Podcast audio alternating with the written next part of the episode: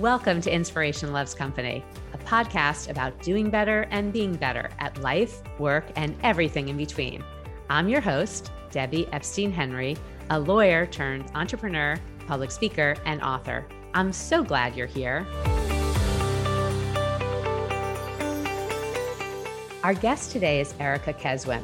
Erica is a two time Wall Street Journal bestselling author, internationally sought after speaker, and workplace strategist. Erica has been gathering the science and stories of successful human workplaces for over two decades. She helps top businesses, organizations, and individuals improve their performance by honoring relationships in every context, always with an eye toward high tech for human touch. She was named one of Marshall Goldsmith's top 100 coaches in 2020, as well as one of Business Insider's most innovative coaches of 2020. Welcome, Erica. So great to be with you. How are you? I'm great. I am great. So glad to be here with you. Terrific. And thanks to our mutual friend and former guest of Inspiration Loves Company, Lindsay Pollock, for connecting us, of course. So, I want to focus our conversation today on the key messaging from two of your recent books Bring Your Human to Work and Rituals Roadmap. Congratulations on those. Thank you. Yeah. So let's start with your impetus for writing each of these books. Great. So, wow. When I was writing Bring Your Human to Work, which was well before we had heard of, of you know, the pandemic and, and COVID-19, the, the main impetus for writing that book was the impact that tech I was beginning to see technology having on my life, sort of the good, the bad, and the ugly. Right. And as a workplace strategist, I remember going into workplaces and meeting with people and having you know partners in law firms say you know i don't really understand um, my associates are they are asking me if they could call into meetings from down the hall you know what's going on here right. you know why why do they not want to come and have that that human interaction and as i've always been a connector and I really wanted to delve deeper into understanding you know why creating a more human workplace was not only good for us as humans but also good for the bottom line of our companies and how those two things are not mutually exclusive. So that book came out in 2018 and i didn't set out right away to write another book um, I, I, actually have three kids and I equate book writing to, to childbearing in certain ways. And you kind of forget the pain and suffering, and then you go back and do it again if you have more than one kid. And I um, was at a dinner one night, and it occurred to me that when I interviewed a lot of leaders for Bring Your Human to Work, a lot of what they talked about in the ways in which they created um, a more human workplace, which I know will I know we'll get into those details, they were actually referring to rituals. And so that was sort of the interconnection but between the two books and and that's how they came to be it's interesting the connection with bringing the human to work and also the rituals it kind of reminds me i've done a lot of interviewing of the years of gretchen rubin the happiness yeah. expert and so yeah. she initially focused on happiness and then went to habits and how the habits are reflective of people's happiness in their lives and it's very analogous actually Yes. Yeah. And I'm a big Gretchen Rubin fan. So let's get into actually what do you mean by bringing your human to work? Because I don't want to use that term lightly. It really, the way you talk about it, really is a term of art. So bringing your human to work, if I were to boil it down to a, to a sentence, it's about honoring relationships. And it's about honoring relationships really with, with everyone in your life, from your colleagues to your boss, to your coworkers, to your direct reports, your customers, your clients you know family friends but also honoring that relationship with yourself. And i think people often you know forget that. And you know in the workplace i mean that really is is the litmus test you know to me that when you are at what i call the fork in the road and you're trying to make a decision do i hire this person fire this person do i do i buy this new business?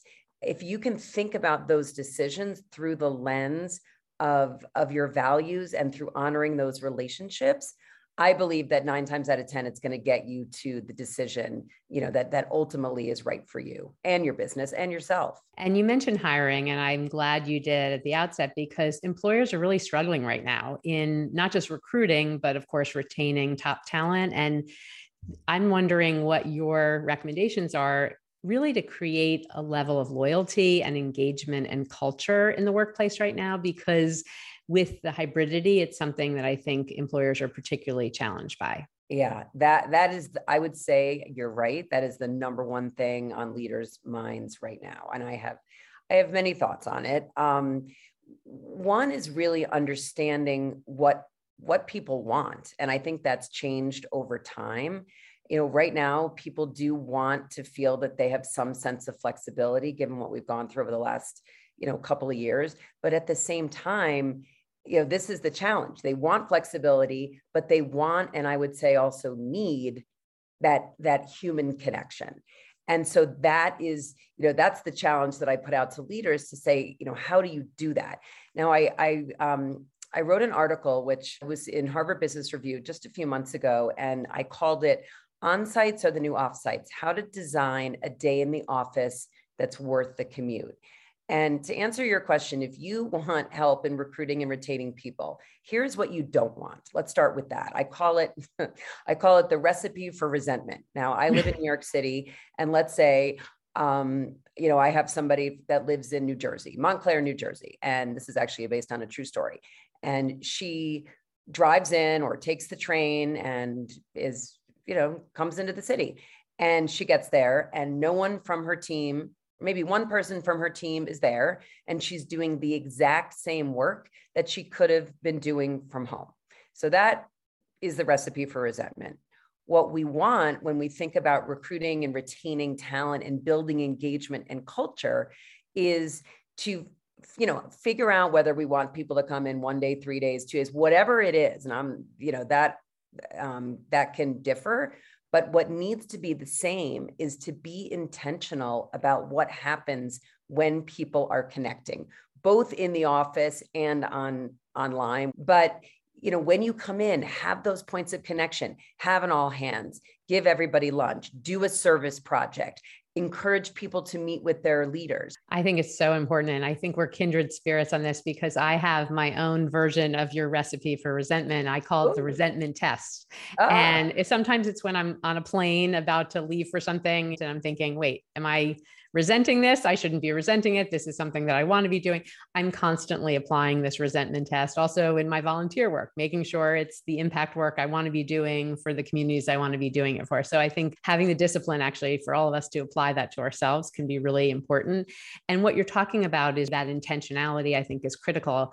A lot of employers are calling it now anchor days, but having that decision for this department to be in for these deliberate days. And like you said, it may be one, two, three, it may vary per employer, but it's having that plan and then executing on it in a way that's respectful of the employees. So they feel like, yes, my time is valuable. And when I am in the office, it is bringing more additive value than if I were working at home. Right. I don't know if you saw this. I, I have to say, I wish I came up with it. I didn't, but I love it. Um, some people are changing their um, their out of office messages. So we would we'd always have, you know, I'm out of the office, I'm on vacation, or I'm doing X, Y, or Z. I'm on a plane today. You won't be hearing from me.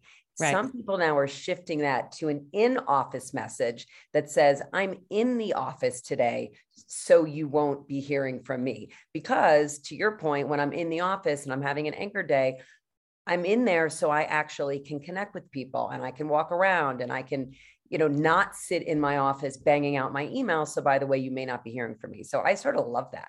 Yeah, I love that too. I actually haven't received one yet, but I may be sending some of those out myself. So thank you for that yeah. tip. We're talking about convening with colleagues and otherwise. And I know you've also written about the importance of gatherings and ritualizing that.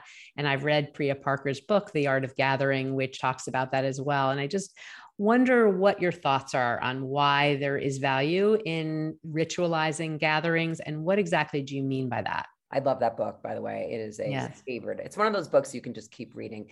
So let, let me share. So this is let me give you the definition in your audience of what a ritual is, um, mm-hmm. um, just to sort of set the stage. Sure. Um, in my book, there's there's three parts of a definition of a ritual.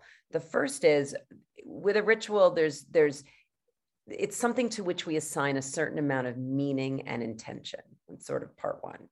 Part two, there's typically a regular cadence. Could be something that we do every day. It could be something on our anchor days that we do it once a week. It could be once a month. It could be once a year. The third part, though, is really interesting. A ritual is something that goes beyond its practical purpose. So I'm, you know, sitting in my my home office, and let's say all the lights go out and I light a candle to see what I'm doing. You know, that's not a ritual. But if I light a candle on Fridays at six o'clock to signify the end of the work week and the beginning of the weekend. Um, to, to, especially as more of us are working from home, you know, there there's that it, it's that demarcation between the workday and the home time.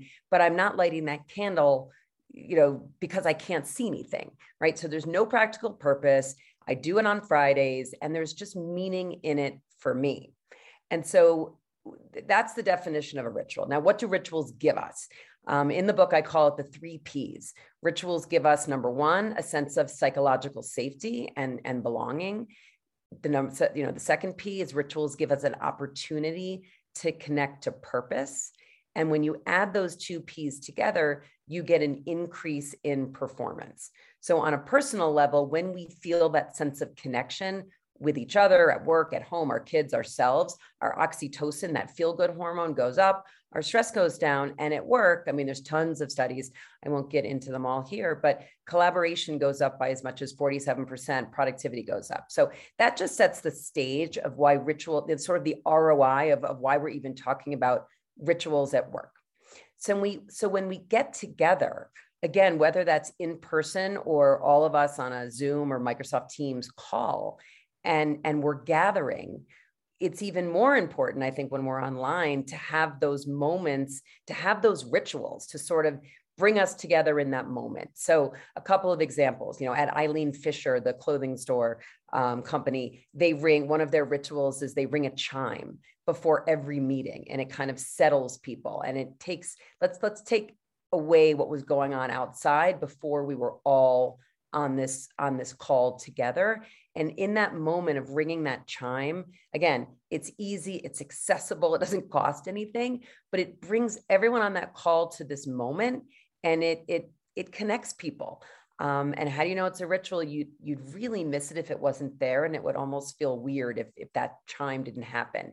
Toyota for example um, you know they they bring alive some of their values in these rituals in their meetings and they um, talk about a safety tip or a safety moment before every meeting. And so those are just a few ideas of, of how when you gather, um, you can bring alive sort of the mission and the vision and this this moment of making people feel more connected. Those are such great illustrations. And it's interesting how these rituals can be borrowed from other traditions, and they seem to be something that you could do for yourself or you could do as part of a community. So you mentioned Friday evening, lighting candles, of course, that's the Sabbath in the right. Jewish religion, yep. or hitting a chime before the Eileen Fisher meeting, of course, is, is taking that from the yoga tradition of meditation. I love the idea of doing that and incorporating that into your life. You mentioned those three P's, and one was psychological safety, the first one.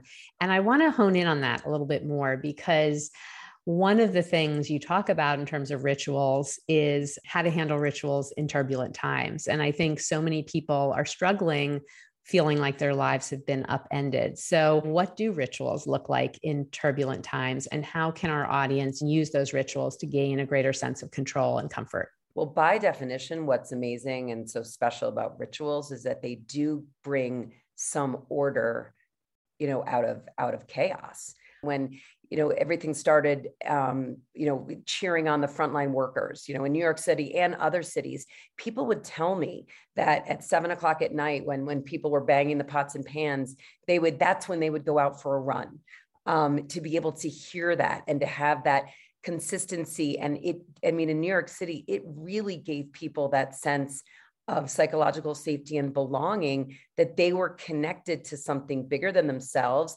and that second p that sense of purpose that they took part in cheering on those those frontline workers. Um, you know a really interesting workplace example is allbirds which um, i don't know if you have any sure. of their cool felt sneakers but when i asked when i asked them about you know what are your company rituals?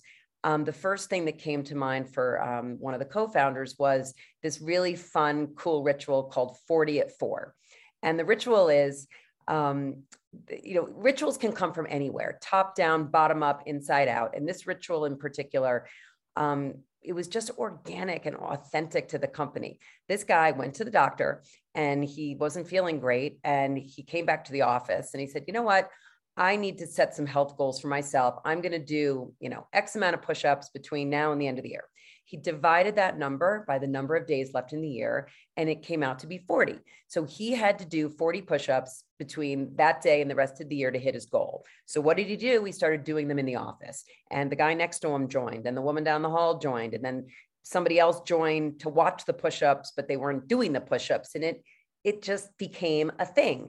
And every day at four o'clock every you know it's sort of the healthy version of the smoke break where everybody kind of stopped and and chit chatted around the proverbial water cooler and during the pandemic i was able to circle back to them and say oh my gosh you know 40 at 4 really was such a strong ritual and people look forward to it. I said what's going on? And they said well it is still going. And they would rotate who would lead 40 at 4 and people would make videos from home and they shared a hilarious video with me with a woman um, who was you know doing squats and exercises like holding her cat and made this video and had a disclaimer that said you know no domestic no domesticated animals were hurt in the production of this video but i i got to see the video and the impact on the people and again some people will say to me oh this is the soft stuff and I would say in these moments and as we move forward, the soft stuff is is the can be the hard stuff, but the really important stuff.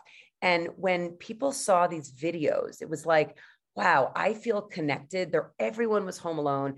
They're connected to their greater Allbirds community and back to this purpose of you know I, and it's such a mission driven company it's like i know why i'm getting up every day and, and doing what i do. So you know with intention you can do these rituals in person you can do remote and you can do them everywhere in between and there's my dog. Yeah. rituals with my dog. There you go. so fitting and with no danger to any animals, including your dog. But I want to stick with this proverbial water cooler for a moment because in Bring Your Human to Work, you talk about how, quote, space matters and how, quote, curating connection starts with the water cooler. In my own work with clients, I've found that a lot of what people have missed in the workplace are those natural transitions that we had in our day when we were commuting to work and stopping by the water cooler, grabbing a bite to eat with a colleague, and all of those natural transitions in the day that we don't have as readily when we're working from home. And so I wonder how do you update that recommendation that you had around space matters? What does space look like now? How have you changed that recommendation? So I think a piece of it's the same um, because we have those, you know, to your phrase, you know, the anchor days. So you know you want space to matter even more than it did before especially if you're only in one day two days or three days versus we used to be in five days. So it goes back to being really really intentional about what happens on those days and creating those those moments and remembering that that also is part of work. Here's the other thing that's really important right now. You're doing it during the workday. Don't have all the connecting time after work you know that is another i would say let's put that in our recipe for resentment bucket. So to really utilize the space through the lens of of your values. Um, i would say you know how do we think about space when we're not in the office? Um, you know companies are doing a variety of things whether that's helping people if they're working from home full time create a more inviting space you know making sure that they can invest in having you know, a nice place to work, tricky in New York if you're living with four roommates. Um, but I now don't view space as just this physical manifestation. I think we need to shift that the space, I mean, we we are in a common space you know right now and so when you're having let's say a team meeting and all of a sudden you're in a common space it's less about that physical water cooler and what can we do to curate connections before we get to business. One of the things that I think is so important also underscore for our listeners is the importance of leaders modeling the behavior that they want their team to exhibit. That's the other element here is in the spaces that you're interacting with, whether it's an in person day or hybrid or virtual, that the leaders exercise the behavior that they want their team members to emulate and they're true to it. And I'm curious if you've had experience in that regard or there's anything you want to add to that. Well, I could not agree more. Um, I actually was doing a, a, client event recently and I pushed back pretty hard because they, they wanted people to come in three days a week. And then one of the leaders said, okay, but we're going to be in four. And I said, no, you need to do the opposite. Like if you are in four, then there's this, this this pressure and again you're dealing with you know the great resignation and you don't want to lose people and so you know that you're you know i completely i, I completely agree, agree with you. And so you know you you want to have these um, i actually write about an, a company and bring your human to work called dynamic it's a um, consulting company in philly that also had sort of these rules of the road you know no emails after after a certain time or in the morning unless it was sort of you know mission critical and people and, and people it's more important now than ever because the data shows that even though we've many of us have been working from home we're i think it's something like we've been working you know 13% more we're in 20% more meetings. You know we have been working more as a society. So it's and there, and we're not many of us not commuting so you don't have that natural demarcation. So what you're talking about is even more critical than ever before and what we're really talking about, what's underlying these rules and different strategies, is really about well being. And I know that's an area that you've been focused on for some time now. And I'm wondering what your recommendations are for employers to support greater well being more readily, and also for employees. What strategies do you have for them to prioritize well being more? Yeah. Well, and it is, and, and it, it's like full circle. It goes back to where you started the conversation with me, which is what is bringing your human to work, which is about honoring relationships. And honoring relationships is honoring, you know, all of that and making sure that there's a that there's a support for for well-being. So that to me, I mean, there's there's a number of things. There's companies a huge focus on um, from a from a programmatic and benefit perspective that that organizations now are providing wellness and mental health benefits. Um, that's just a piece of it.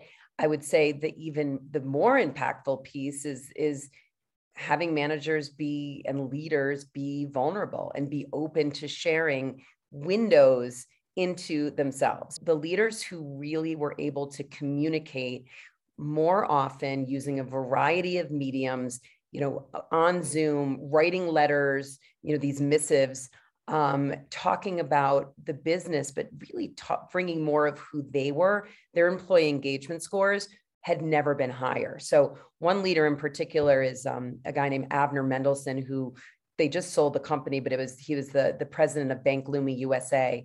And during um, the pandemic, he started writing a letter every Sunday, and that became a ritual. I mean, and and it it really fit the three P's, right? He was able to, gave people that sense of, of belonging and psychological safety and was linking back to the purpose. But there was a big piece in there of wellness. And it was, okay, everyone, you know, I, I'm I'm struggling. I I don't know when I'm ever going to be able to go see my 91 year old father, excuse me, in Israel. And I'm worried about my kids, like, and their mental health. And it was in writing. I mean, this was out there for everyone to see. And Bill Koenigsberg, the CEO of Horizon Media, he started a letter, um, actually, every day wrote something called the Bill Daily. And he shared with me, he's never done anything where he'd gotten more positive feedback that so many of the younger people that work at Horizon Media would share his date bill dailies with their parents. And he started getting emails from everybody. And so again, it it it's there in all of these examples there was this wellness piece built in that was giving people permission to put their own oxygen mask on first and to share those stories and what it's also about is personalizing professional development which is something that you talk about it's something I speak about a lot as well. And I see it particularly again in leadership context. What does personalizing professional development mean to you? It's asking people how they want to grow and develop sort of up down and sideways and having conversations you know with them about it. So you know it can taking professional development personally can can take on you know many different hats and go in a variety of different directions. You know it's everything from um, you know a company who recently said you know we're going to give everybody sort of the, the myers-briggs or, or get to know them sort of their working styles and talk about it and to help them hit the ground running and see where they want to grow and also maybe where they need that growth and using that in combination with with their managers. It could be saying to them this is your you know this is your job and and we're hiring you for this but you know are there other things you want to learn? And maybe adapting you know what google coined back in the day sort of this the 80 20 rule where 80% of your time is spent on x y and z but you 20% you get this really cool side hustle to grow on the job. And i'm glad you brought this up because i think that if companies don't lean in on taking professional development now and and really put some resources toward it and creating almost this internal ecosystem of you know you can go from this side of the business to this side of the business you know you always hear about the manager that wants to like that has an awesome um, employee like a best athlete and then they hide him or her in the corner because they don't want the other person to recruit them away internally. Well you know what? All bets are off. If you don't create that fluidity inside your own company that person is going to leave and we have seen it. And so taking professional development personally is is even through onboarding asking them you know what drives you? You know what kinds of things do you want to learn about? And why wait a year to to build that in? And at least these days that's way too late. And really bringing the personal and the professional together. It's so true. And i think coming back to the original conversation we started today talking about recruitment and retention employees want to be invested in as people not just yeah. as workers. And the employers who are fearful and have that approach to coveting their employees, they're going to lose them because they're going to go out the door. So it's really embracing all the strengths of them and then investing in them as people and understanding that if they do leave, ideally their experience has been so positive with the organization that they'll be the wonderful ambassadors and clients and customers of that organization and feed in the next group that are going to come in in terms of talent. Yeah. No, I totally agree. And I think what's interesting, we can even link that with your prior question about wellness. And I've been doing a lot of research and I'm obsessed these days with with onboarding especially as we've been onboarding so many people remotely but but you know Arianna Huffington talks about how at thrive when they're bringing people in, they'll ask them this question, you know, what do you like to do outside of work? And how can we support you? And so I think professional development is similar. So as you're onboarding and recruiting people, like why wait? Like if you know that, you know, someone's child has like, you know, violin on Wednesdays and you really want to go hear the last 10 minutes of the lesson, or you're dealing with an elderly parent or a dog that you got during the pandemic, you know, whatever it is, have some of these personal conversations in the beginning so that you as an employer can meet them where they are which i do believe a it, it's the right thing to do b it's honoring relationships and c it will help with recruitment and retention and and and the bottom line I totally agree. And I love that example. And I think the idea is also in the past few years, understanding that life is so much more integrated than we've ever really embraced. And now it's just confronting that front on and seeing all the benefits of that and being more realistic about what the full panoply of issues are that employees are facing and how an employer can be supportive and in turn benefit from that additional dimension that they learn about their employees. Yeah. We've been talking about humanity and rituals and all the benefits. But even if you master all those things and you're really successful in integrating that in your workplace, what does it not get you? In other words, what else is missing that still needs to be unearthed in the workplace?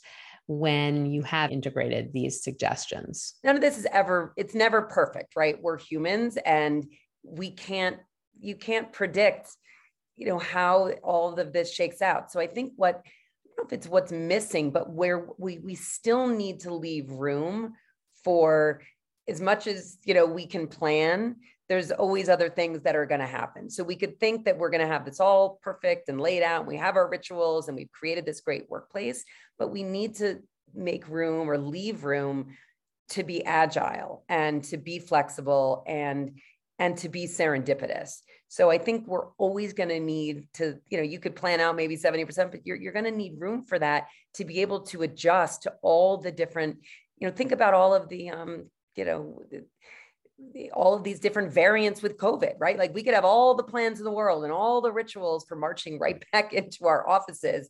And then all of a sudden we're not. So I think that's almost this, you know, metaphor for you know life's just going to continue to change and that we need to make leave room to change along with it I think that's a great perspective on it. I interviewed recently Susie Essman, the comedian on Curb Your Enthusiasm, and she talked about the improv nature of the show. and one of the things I loved is she talked about how the lessons of a comedian, you have to balance being prepared but also being responsive and being flexible because you never know what's coming through. And I think as non-comedians we need to be thinking about that you know hearing the ideas and feedback from people and understanding that we're always learning we're always growing we're going to make mistakes we're going to try to incorporate that knowledge and be better as we continue to be agile as you described you know one thing that that brings to mind which i think is really important you know as companies are, are and leaders are thinking about this return to office strategy or communicating it i think it's so so important to communicate it to your point through the through this lens of vulnerability and you know we've never this is something new and through the lens of experimentation and not going and saying this is going to be the end all and be all. That that if i think if you can approach this through the lens of